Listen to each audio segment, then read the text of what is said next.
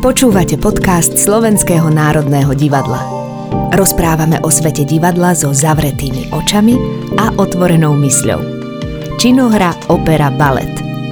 Divadlo, osobnosti, tvorba. Sme národné.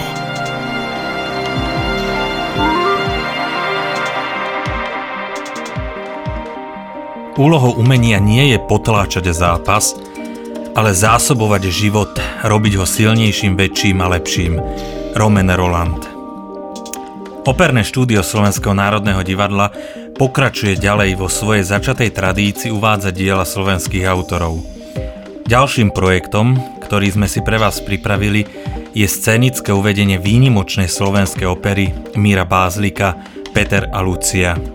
Po 55 rokoch od svojho prvého uvedenia na doskách opery SND sme v tomto čase, kedy za našimi hranicami zúri vojna, siahli práve po tomto diele, ktoré vychádza z rovnomenného románu Petra a Lucie, francúzskeho autora Romana Rolanda. V našom podcaste by sme vám chceli predstaviť skladateľskú osobnosť Míra Bázlika, jeho veľký umelecký prínos s komponovaním tejto opery, prostredníctvom nášho vzácneho hostia, mladého hudobného skladateľa a redaktora Petra Javorku, ktorý sa v tomto období výrazne venoval tejto téme. Zároveň vám radi priblížime príbeh tohto románu, jeho silu a odkaz pre dnešok, a to s našou druhou vzácnou hostkou Michaelou Guldanovou, dlhoročnou pracovníčkou rôznych humanitárnych organizácií, napríklad Človek v ohrození. Moje meno je Marek Mokoš a som režisérom nového spracovania tejto inscenácie. Jediné javiskové a najväčšie dielo Míra Bázlika, Peter a Lucia, vzniklo rok po jeho absolvovaní VŠMU v roku 1962. Prvé a zatiaľ jediné scenické uvedenie tejto opery malo premiéru 29. apríla 1967 v opere SND v réžii Branislava Krížku. Scénu vyrobil Ladislav Vychodil, zakladateľ umelecko-dekoračných dielní SND, kostýmy navrhla Ľudmila Purkyňová a toto predstavenie dirigoval Ladislav Holoubek. Predstavenie malo 15 repríz.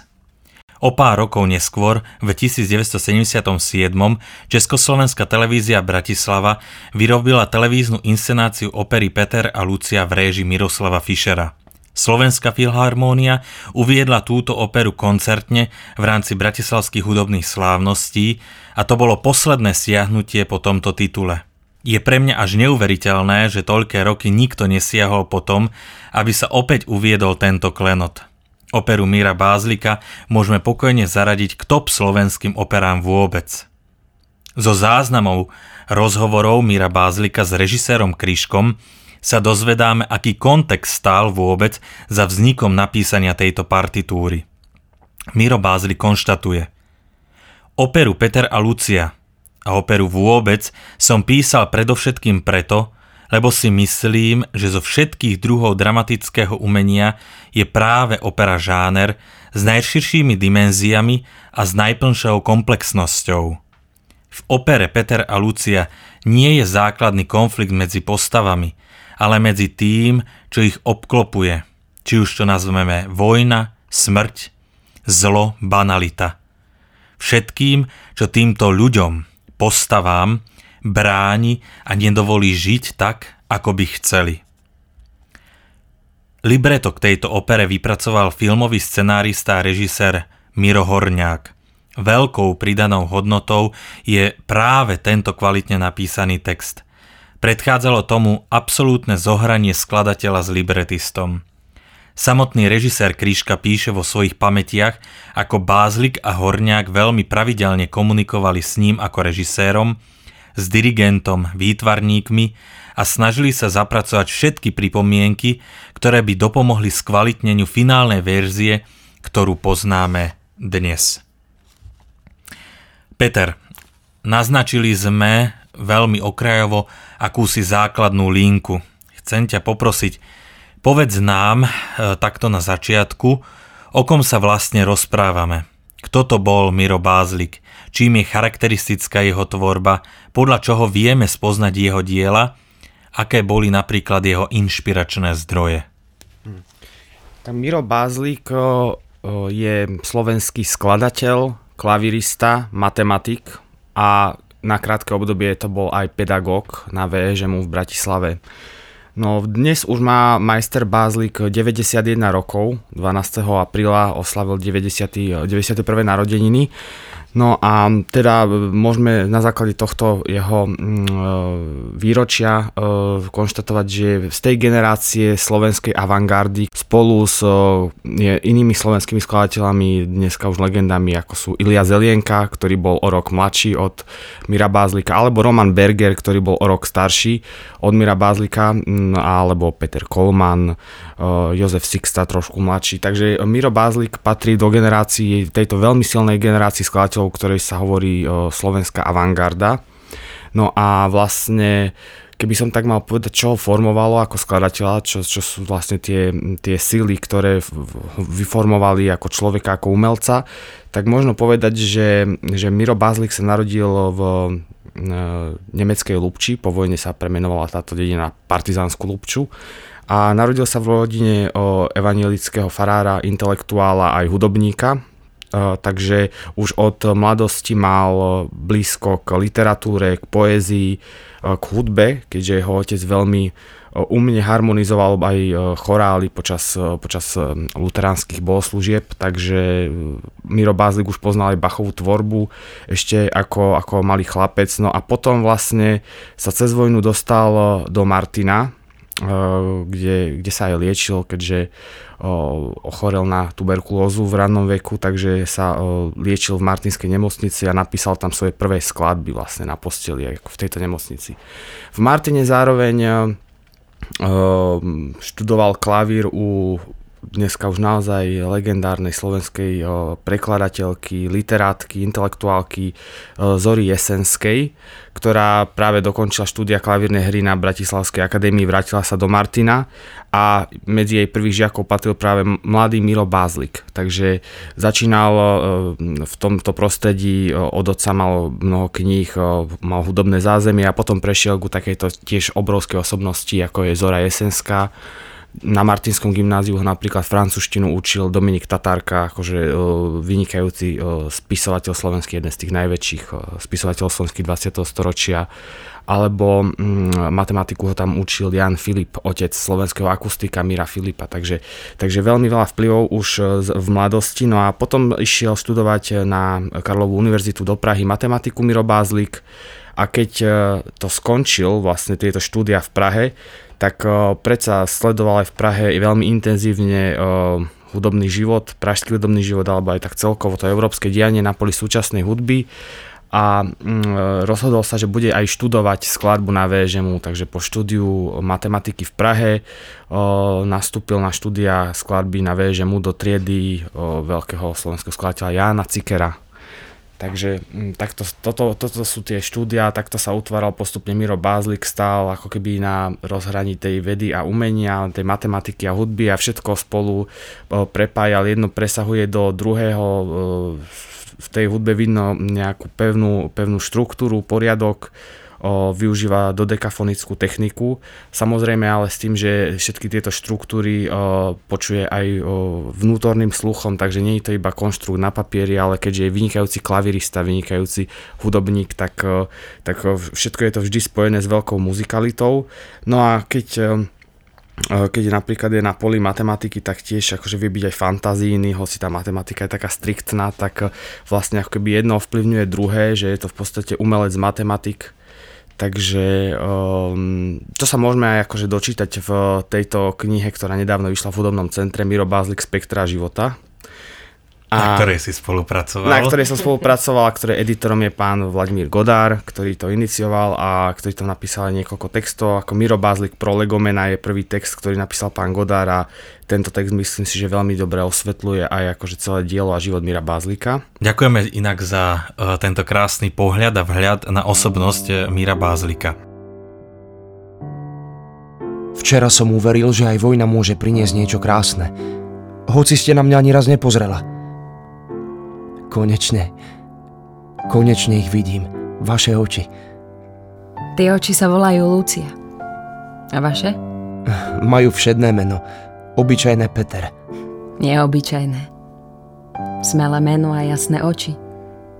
To preto, že sa pozerajú na Luciu. Vyklamár. A teraz to slovo. To slovo nemá sa vyslovovať. Treba ho iba cítiť. Veriť mu a žiť.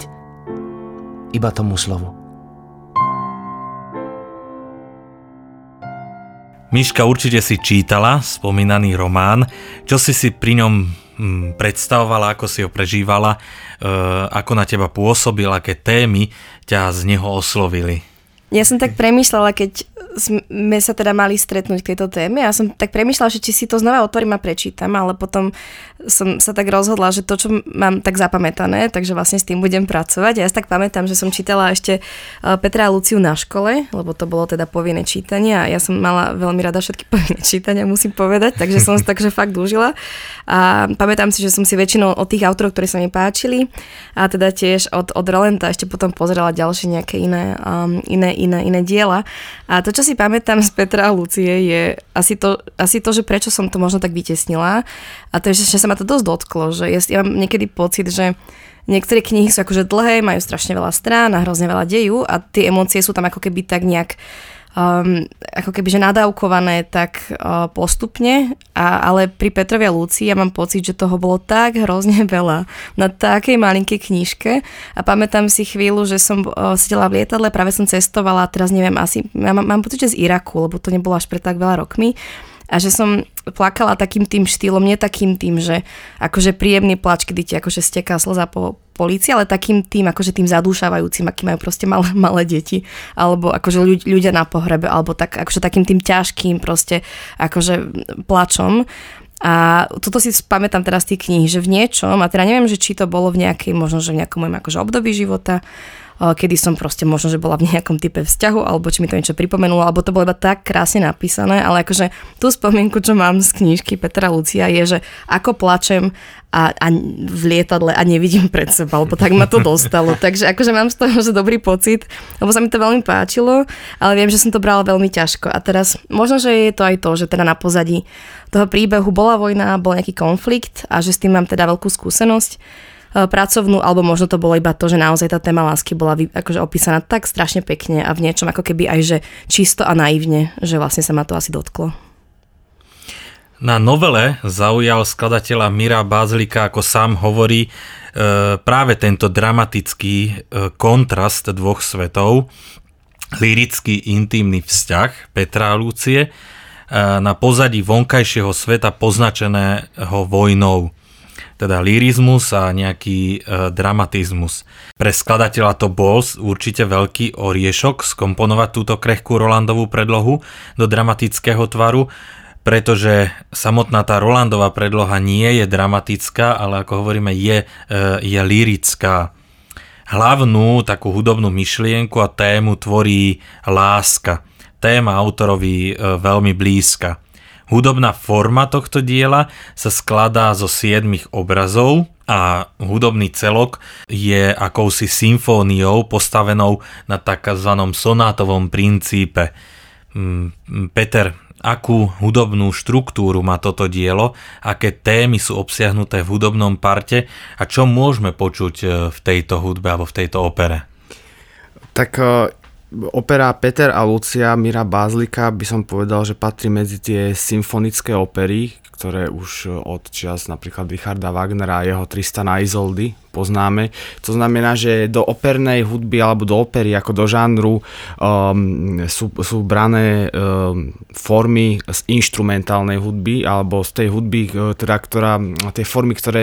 ktoré nie sú tak často počuté napríklad v opere, ktorá samozrejme musí mať, v prvom rade musí nejako divadelne fungovať a tieto abstraktné hudobné formy tam sa nám hneď v prvej asociácii nespájajú s operou, ale Miro Bázlik presne ako si povedal, používa aj formy z inštrumentálnej hudby, či je to sonatová forma, či je to rondo, či je to pasakália, tiež kontrapunktická forma a je podobný ako Alban Berg a jeho Vocek, ktorý tiež vo svojej opere teda používa symfóniu, suitu a 6 invencií. Je to 7 obrazov, ktoré tvoria operu a mohli by sme pripodobňovať samozrejme ako expozícii v sonatovej forme k rozvedeniu, v sonatovej forme a k repríze, v sonatovej forme a k nejakej kóde alebo k nejakému proste takému vyvrcholeniu a záveru tohto diela. Pracuje aj s motivickou prácou. No to znamená, že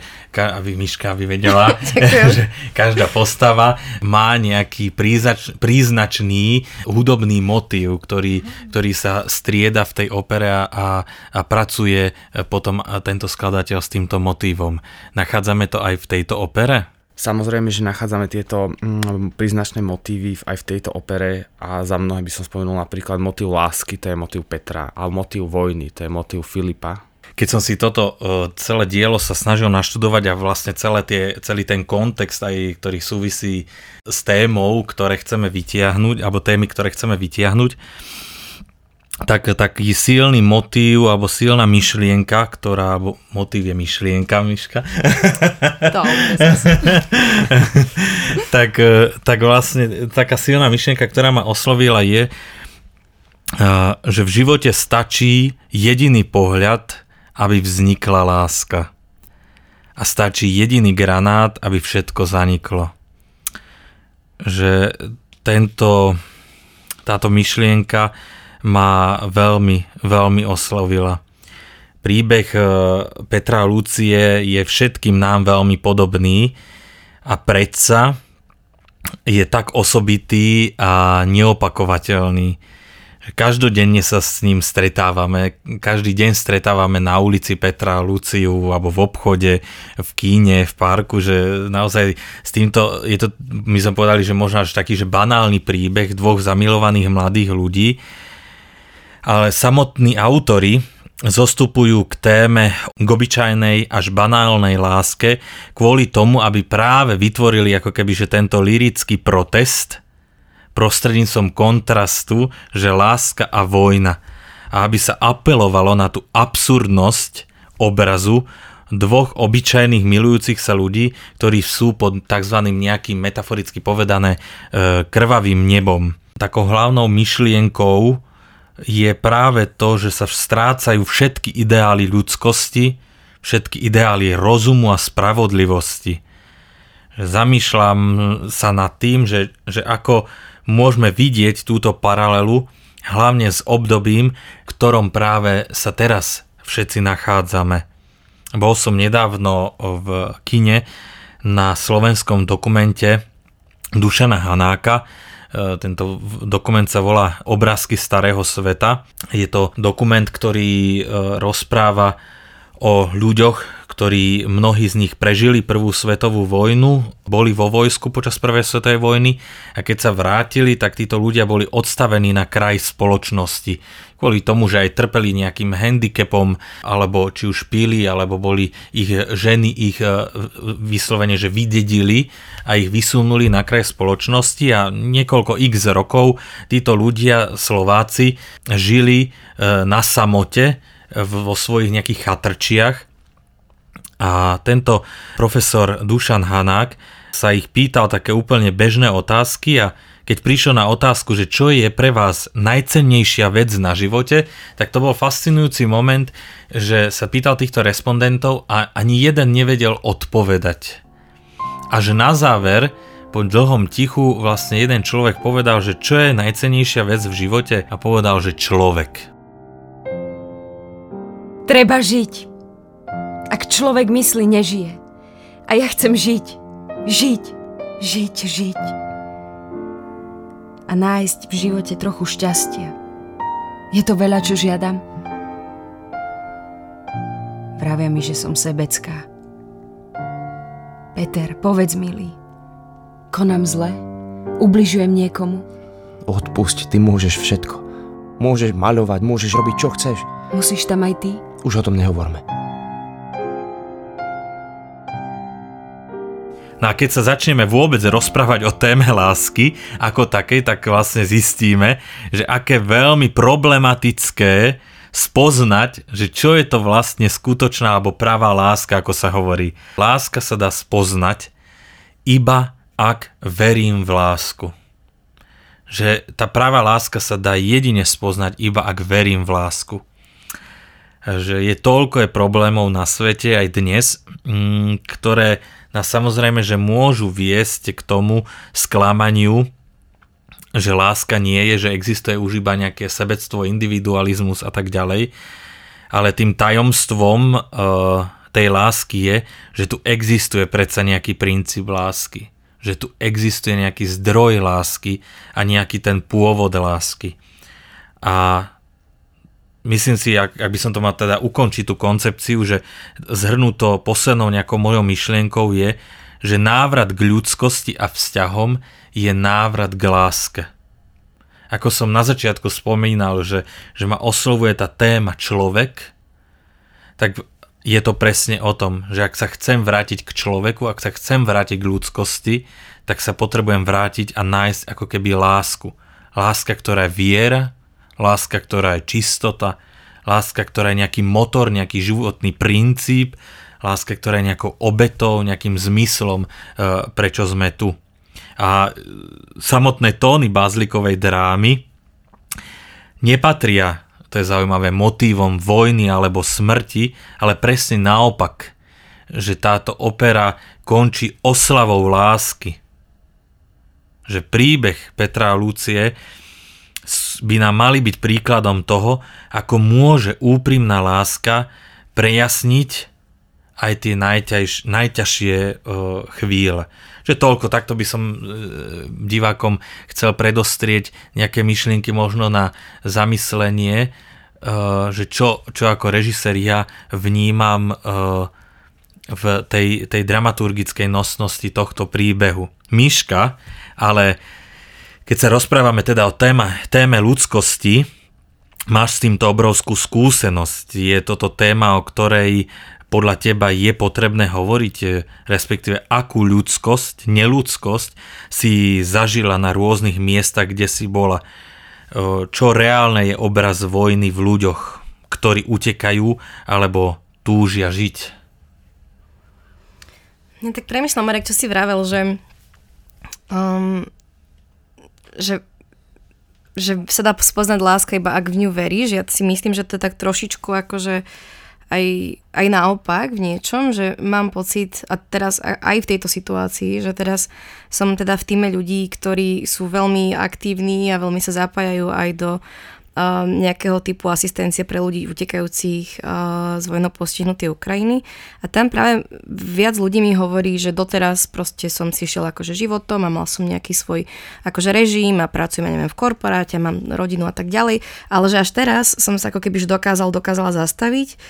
A častokrát to hovoria práve dobrovoľníci, že proste raz do týždňa prídu a dobrovoľníčia v našom centre a že až vtedy si ako keby uvedomili, že keď sa dokázali zastaviť a videli to, že mnohí pomáhajú, že až vtedy ako keby v to nejak ako keby, že uverili, alebo ako to môžem povedať, že častokrát sme v takom akože veľmi rýchlom nejakom živote a v takom švungu a že podľa mňa aj celkom ťažko sa dá niekedy, že veriť v nejakú, a teraz či už to nazveme ako keby, že ľudskosť, humanitu, lásku, porozumenie, akokoľvek, ale že niekedy nám to tak dôjde, až keď to vidíme buď proste na sebe, alebo na iných. A že tak vlastne premýšľam, že či to nie je občas aj naopak. Ja mám pocit, že v súčasnosti možno, že ešte viacej. Že iba cez nejaké činy ostatných si uvedomujeme, že OK, vlastne to dobro vlastne nejak ako existuje v nás alebo vo svete. Že ja to tak ako celkom pomáha vždy si tak povedať, že dobrí ľudia ešte nevymreli a väčšinou sa to ukazuje v krízových situáciách, bohužiaľ. Či už to bol akože COVID čas, kedy zrazu proste sme si pomáhali susedovi, alebo proste tá solidarita v spoločnosti sa ukázala. Ono je potom väčšinou prirodzené, že tá solidarita veľmi nastúpa a potom celkom rýchlo aj klesne a to vidíme teda vždy akože v každej väčšej kríze, v každej spoločnosti.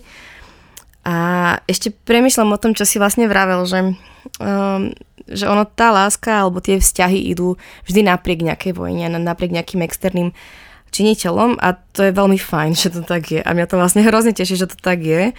A že to v čom žije, že to, čo ti je tak ako keby na pozadí, tak na to si podľa mňa človek tak celkom rýchlo akože vie zvyknúť a je to najprv akože nejaký prvotný šok, ale ľudia proste aj vo vojne, či už trvá pol roka, alebo 5 rokov, alebo 10 rokov v niektorých krajinách, tak deti sa rodia, chodia do školy, alebo teda ak nechodia do školy, tak majú nejaký typ vzdelávania, proste sú hádky v rodine, akože život ide úplne ďalej a to je pre mňa ako keby taká veľká nádej, že nech je vojna a konflikt a akékoľvek akože tragédie na pozadí našich životov, akože veľmi pre nás určujúce, takže ten bežný ľudský život pokračuje. A ja mám pocit, že to vidíme aj presne teraz, že v tých prvých týždňoch nám prichádzali ľudia z vojny akože v extrémnom šoku, v traume, ale napríklad teraz som stretla jedného takého mladšieho chalana s maminou, ktorého som stretla v prvom týždni.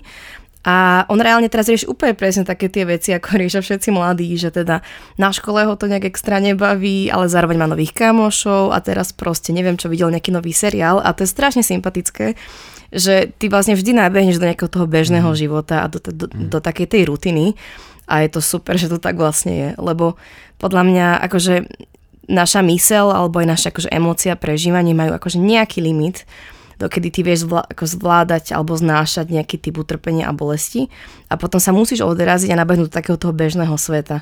Mňa tak akože veľmi teší, že aj teda v minulosti som to videla, ale aj teraz to vidím, že ľudia prichádzajú z vojny, častokrát nevedia, čo sa deje akože späť doma, častokrát tie deti a ženy nevedia, že či teda tí otcovia, bratia, dedovia a tak ďalej prežijú.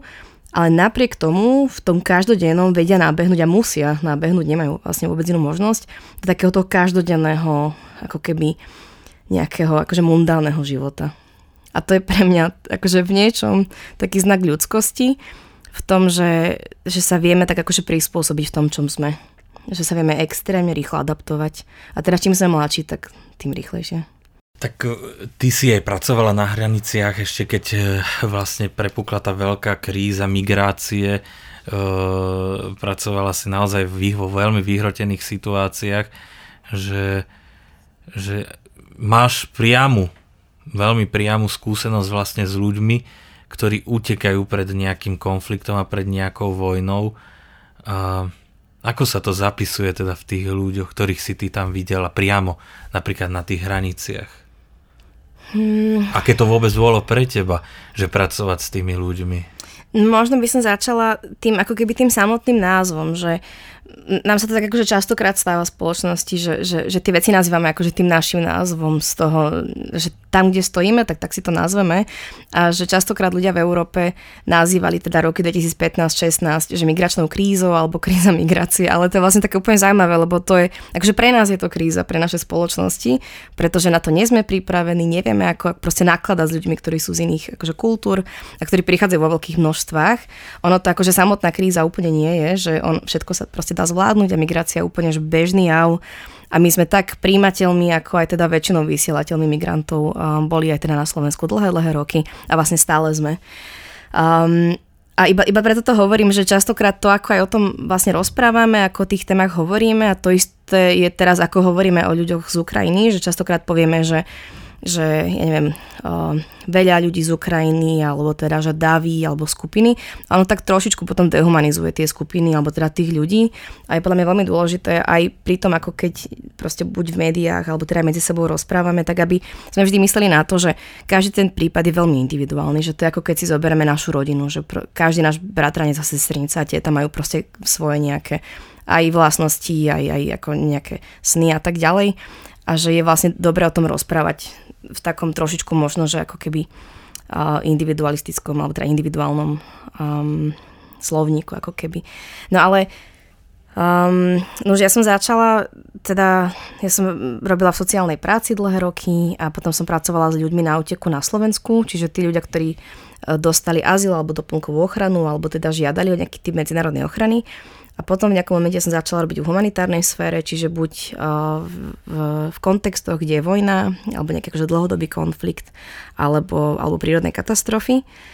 A bolo to teda, akože na začiatku v týchto prácach je to ťažké, pretože sa tak akože zamýšľa človek, že čo keby sa to stalo u nás, a teda kde sú nejaké akože také tie hranice, tie solidarity a tak ďalej. Ale myslím, že potom časom aj to je dobré, aj to je zlé, že teda všetci z nás, ktorí v týchto prácach pracujeme, tak trošičku asi, že stratíme možno nejaký cít, alebo že sa asi nezamýšľame úplne každý deň a každú noc nad všetkými tými príbehmi, ale začneme mať nejaký odstup a začneme rozmýšľať viacej nad tými systémovými riešeniami. Nad tým, že ako vieme z našej pozície možno, že podporiť tú lokálnu vládu alebo tie lokálne zložky, aby oni čo najlepšie sa nastavili na to, ako tej svojej spoločnosti pomôcť a teda snažíme sa prinášať možno nejaké riešenia, ktoré sa osvedčili v iných krajinách.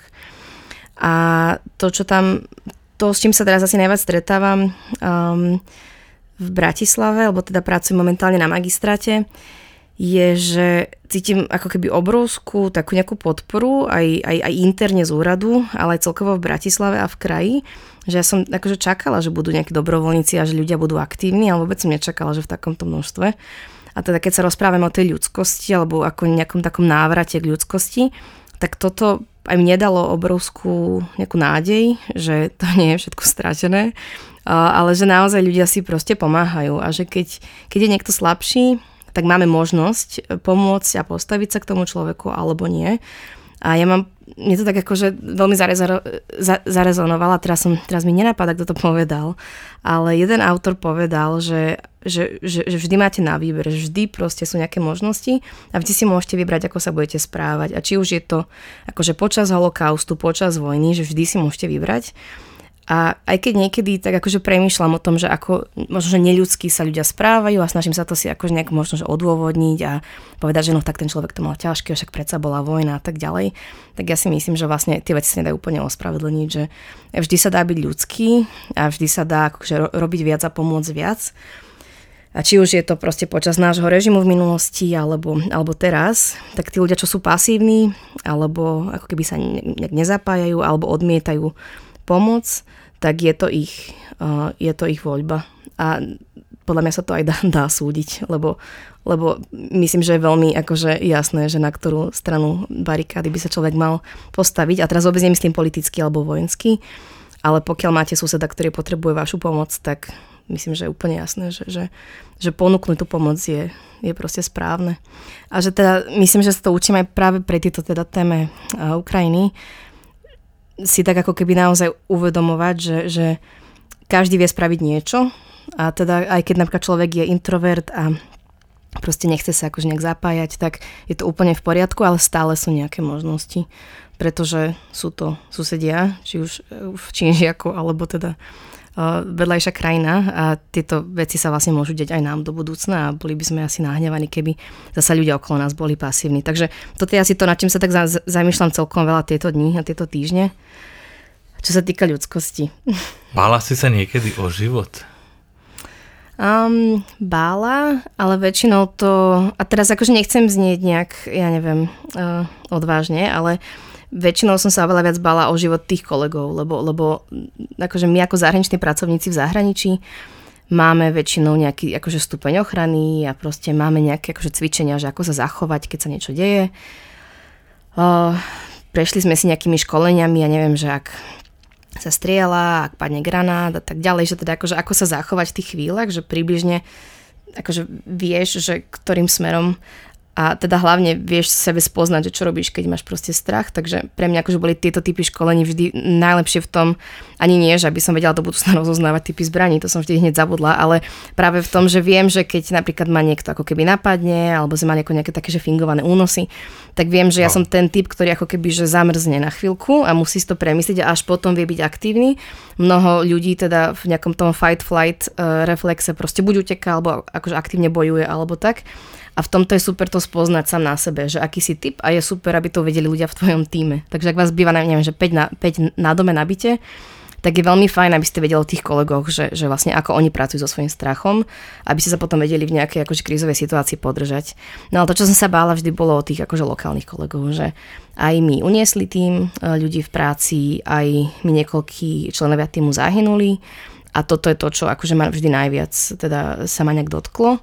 Pretože aj keď ty vieš, že si spravil akože najviac, ako si mohol, aj keď vieš, že tí kolegovia si proste vybrali tento typ práce, i keď akože voľba v týchto krajinách nie je úplne vždy teda na mieste slovo, ale teda, že v niečom vedeli, že sa to môže stať, tak akože aj tak je to asi to, čo ma vždy najviac teda nejak ako keby, že zamrzelo, dostalo, alebo teda, čo som najviac prežívala. Takže ten ako keby, že strach o môj život ani tak nie, že s tým som podľa mňa akože pracovala a teda hlavne väčšina ľudí akože v tejto práci má buď povinné, alebo teda odporúčané terapie, čiže ja už vlastne som tiež niekoľko rokov v individuálnych terapiách, kde práve sa snažím tieto témy aj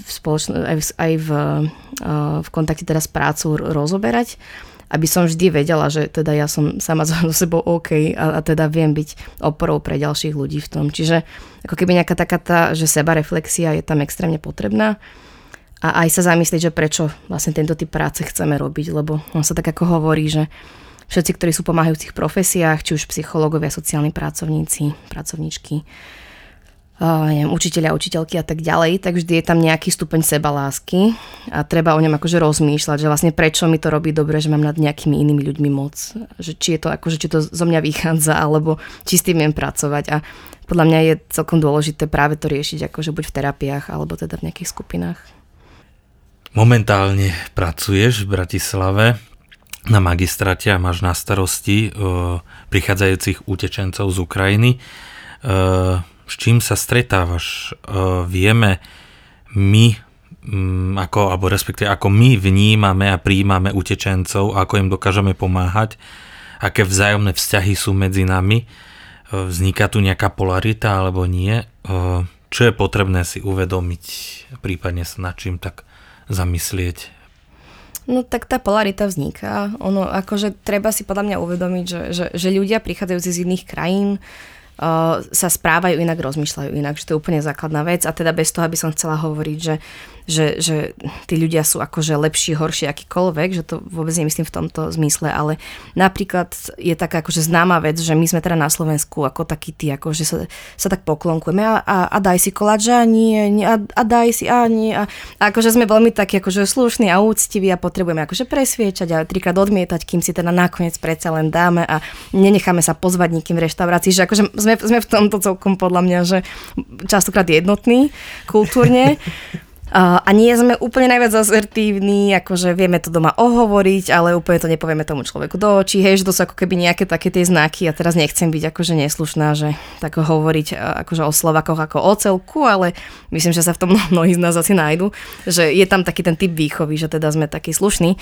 a to, čo sa mi napríklad akože mne páči na ľuďoch z Ukrajiny a teraz zasa, pardon, že to idem nejak zovšeobecňovať, ale akože naozaj v niečom to vidím ako tak nejaký akože znak, je, že tí ľudia sú oveľa asertívnejší a že oni častokrát nám proste v centre, neviem, povedia, že neviem, dieťaťu bolo zlé a teraz akože potrebuje proste prezliecť nejakú košielku, pretože ju má zašpinenú a teraz my ponúkneme nejakú košielku a tá matka povie, že fúha, tak táto sa mi nepáči. A teraz akože tí moji kolegovia sú úplne šokovaní, že ako môže toto povedať, prečo nie sú vďační a to je, že ale nie, že ona vidí, že tam sú ďalšie tri, tak iba si proste vyberie tú, ktorú chce a mi to príde akože veľmi sympatické, akože takýto, že znak a charakter, iba nie sme na to zvyknutí a berieme to akože veľmi ofenzívne, že ako môžu. A toto sú niektoré z tých vecí, ktoré proste vnímam ako rozdiel, že tam akože vôbec nie je pozitívny, negatívny náboj v tejto jednej diskusii, ale je to presne o tom, že ako to my z našej pozícii vnímame a že toto si potrebujeme veľmi rýchlo všetci uvedomiť, že takisto ako oni sú šokovaní z našich nejakých správaní a môžu byť z niečoho urazení, že napríklad nám ponúknú niečo na jedenie a my sme trikrát, že nie, ďakujem, tak oni to zase môžu brať ako úplne akože agresívne z našej strany. Takže je veľmi dôležité hovoriť o tých akože medzikultúrnych dialogoch, o tých rozdieloch, pretože bez toho si myslím, že sa na seba nenaladíme. Že to akože vnímam ako taký celkom veľký problém. A teda, akože, čo sa týka tej polarity, tak ono, to, čo sa deje vždy, je, že sa tak ako zamyslíme, že a čo my na Slovensku? A už dokonca to aj teraz akože zobralo taký ten akože terminus technicus, že a čo ja izmus, alebo a čo my izmus. Hej, že proste teraz sa bavíme o tom, že ľudia z Ukrajiny budú môcť napríklad ísť do zoologickej zadarmo, A mne to príde úplne logické, teda, že mesto Bratislava dalo akože zadarmo vstupenky pre ľudí do zoologickej, pretože ak bývate, neviem, mesiac, 2 mesiace v nejakej telocvični, v strašne zlých podmienkach, nemôžete si nájsť prácu, pretože nemáte právny status a vaše deti nedostali miesto v škôlke, tak jasné, že chcete s tými deťmi ísť niekam von a ukázať im to mesto. A je super, že máte zadarmo zoologickú, pretože nemáte financie, pretože ešte nepoberáte dávku v hmotnej núdzi. Dajme tomu príklad. No a teraz, akože tí ľudia sú, že a čo ja? Ja si musím zaplatiť 2 € do zoologickej. A že je to hrozná škoda, že všetko tak akože stále obraciame na nás, ale akože my sme častokrát v pozícii, že máme tú sociálnu sieť, proste vyrastali sme tu, rozumieme ten jazyk, vieme si nájsť prácu, že sme máme úplne štartovaciu líniu. Ale častokrát sa mnohí z nás tak akože pozerajú, že no tak aj ja si musím tú zoologickú zaplatiť. A toto sa tak akože opakuje v rôznych častiach života a v rôznych akože momentoch a mňa to hrozne mrzí. A myslím, že je to v niečom akože veľmi, veľmi ľudské sa tak zamýšľať, že prečo je nejaký typ neférovosti, ale zároveň ako keď sa tak od toho odstúpime a si povieme, že títo ľudia reálne akože teraz utekajú z miest, kde sa nemajú kam vrátiť. Proste šporili si celý život na dom, na byt, na auto, oni proste tieto veci už nikdy nebudú mať späť. Mali nejaké financie na účtoch, tu si ich nemôžu vybrať, alebo proste tá mena stratila cenu a tak ďalej, že oni prišli o hrozne veľa a je to, že nezvratiteľné a teraz my budeme závidieť, že zoologickú zadarmo, tak mi to príde v niečom akože veľmi ako keby, že ako nepochopenie tej situácie, tých ľudí, ktorí sú zraniteľní a tých ľudí, ktorí sú v ťažkej situácií. Takže zase sa vraciam k tej téme ľudskosti, že práve máme akože na výber byť otvorený a byť príjmajúci a nebyť úplne súdiaci. A myslím, že je veľmi fajn mať akože reflexiu nad tým, že čo je fér, čo je nefér, čo by mala robiť naša krajina. Ale táto krajina je že veľmi sociálne, ekonomicky, spoločensky vysoko prosperujúca. A príjmať ľudí, ktorí sú postihnutí vojnou, je že úplne podľa mňa že základný level solidarity, ktorý sa ešte vie navyšovať.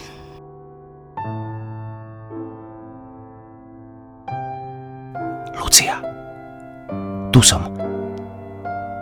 Začnete ma maľovať? Lucia, čujete? Nie, to nie je pre teba. Stalo sa niečo? Hanbím sa. Videla som smutné veci. Sme spolu. A to stačí.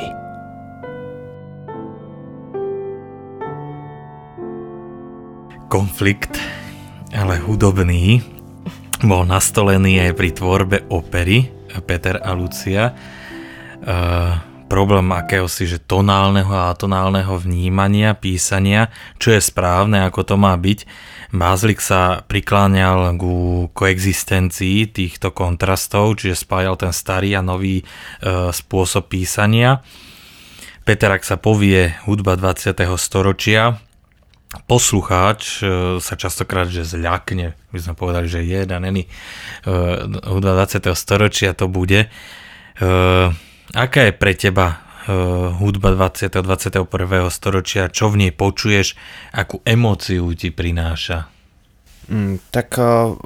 Ak by som mal ako naprvé reagovať na to, že sa ten poslucháč často zlakne, tak sa zlakne v prvom rade taký poslucháč, ktorý v podstate ani veľmi tú hudbu nepozná, ale práve z tej neznalosti jednoducho taký podozrievavý voči tomu, že čo to je nejaký Schönberg, nejaký Stravinský. Ale čím viacej, by som takto povedal, čím viacej ide do hĺbky, čím viacej tých diel spoznáva, tak tým viacej zisťuje, že vlastne nie je sa čoho báť, že je to jedna nádherná hudba, ktorá zase prináša niečo nové, ktorá má poetiku, opäť nejakú novú, však tam bolo tiež strašne veľa poetík, strašne veľa štýlov v tom 20. storočí. No a ja ako poslucháč milujem hudbu 20. storočia a vychádza to vlastne aj z toho, že ako skladateľ možno najviac som bol ovplyvnený tými skladateľmi 20. storočia, ja som povedal Stravinského napríklad, alebo Piera, Buleza, by som povedal mnoho slovenských autorov, mnoho aj už mŕtvych, už nežijúcich, alebo už ešte stále aj žijúcich. Takže je to široké, ale pre mňa je hudba 20. 20. 21. storočia veľký zdroj inšpirácie. Je tam naozaj mnoho géniov, ako sa hovorí o génioch, ako o tých skladateľoch 18. 19. storočia a 20. storočia sú tiež rovnako úžasní géniovia hudobní a ja v nej počujem možno niekedy to, čo sa hovorí, že určite také ochladenie hudby v 20. storočí, keď by sme hovorili o 19. storočí a o vrúcnosti hudby a po harmonickej stránke by som povedal, že o nejakej takej akože tej tonálnosti alebo tej rozšírenej tonálnosti, kde samozrejme tam bola hlboká emócia vždy v tej hudbe. Ako keby to hudba 20. storočia na začiatku storočia chcela trochu oprostiť a aj spisovateľ Thomas Mann píše vo svojom románe Doktor Faustus o ochladení hudby v tom 20. storočí trošku.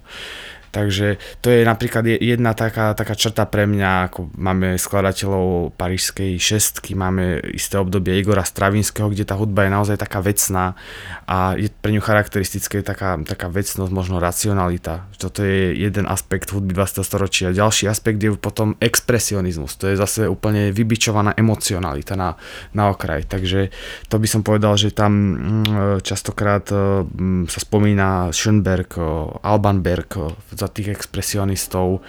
Máme tu potom hudbu impresionizmu tiež, takže nekonečne bohatý svet tohto 20. storočia v hudbe, ktorý zbožňujem a veľmi rád sa k tomu vraciam. Miška, aký je tvoj vzťah k opere, k umeniu? Pomáha ti umenie pri tvojej práci? Vidíš aj umenie v tvojom poslaní? Stretávaš sa s umením? Stretávam sa veľa s umením, snažím sa k nemu unikať a utekať a snažím sa aj, aby som ako keby sa stretával s umením, ktoré ma provokuje, že teda častokrát, keď potrebujem komfort, tak si pozriem tie diela, alebo vypočujem tie diela, alebo idem pozrieť tie výtvarné diela, ktoré akože poznám, ktoré mi dávajú nejaký pocit istoty a to je také príjemné, že úplne tiež záleží, ako hovoril Peter, aj podľa teda emócií, že niekedy potrebujem tak akože pomojkať a vtedy si vyberám buď ten typ hudby, alebo ten typ divadla, alebo výtvarného umenia, ktorý mi túto emóciu prináša, ale snažím sa teda byť provokovaná a spoznávať nové formy. Minulý rok som sa snažila teda hlavne s divadlom, aby som teda išla na iný typ divadiel, na iný typ hier, ktoré by som si predtým možno vybrala a je to, myslím, že veľmi to tiež odporúčam, že častokrát som bola aj možno, že sklamaná, alebo ako keby že nahňavaná z niektorých tých diel, alebo ma neoslovili, ale vždy, keď som sa zamyslela, potom väčšinou teda sa k tomu akože stretneme a rozprávame, ak sme v nejakej partii, že teda čo na tom práve bolo to, čo nás možno, že nejak nahnevalo a no je to väčšinou to je o nás, že väčšinou tam je nejaký ten typ emócií, ktorý nám akože nejak zahraje na strunku alebo niečo, čo sme možno, že neporozumeli a je to vždy pre mňa veľmi zaujímavé sa nad tým ako keby že nejak zreflektovať. Srdečne vás pozývame na našu premiéru opery Petera Lucia v opernom štúdiu SND 1. a 3. júla o 19. hodine v štúdiu činohry SND. Ďakujem mojim hosťom Miške Guldanovej a Petrovi Javorkovi. Moje meno je Marek Mokoš a moderoval som tento podcast. Počúvali ste podcast Sme národné. Činohra, opera a balet spolu na jednom mieste. Generálny partner podcastov SND Tatra banka.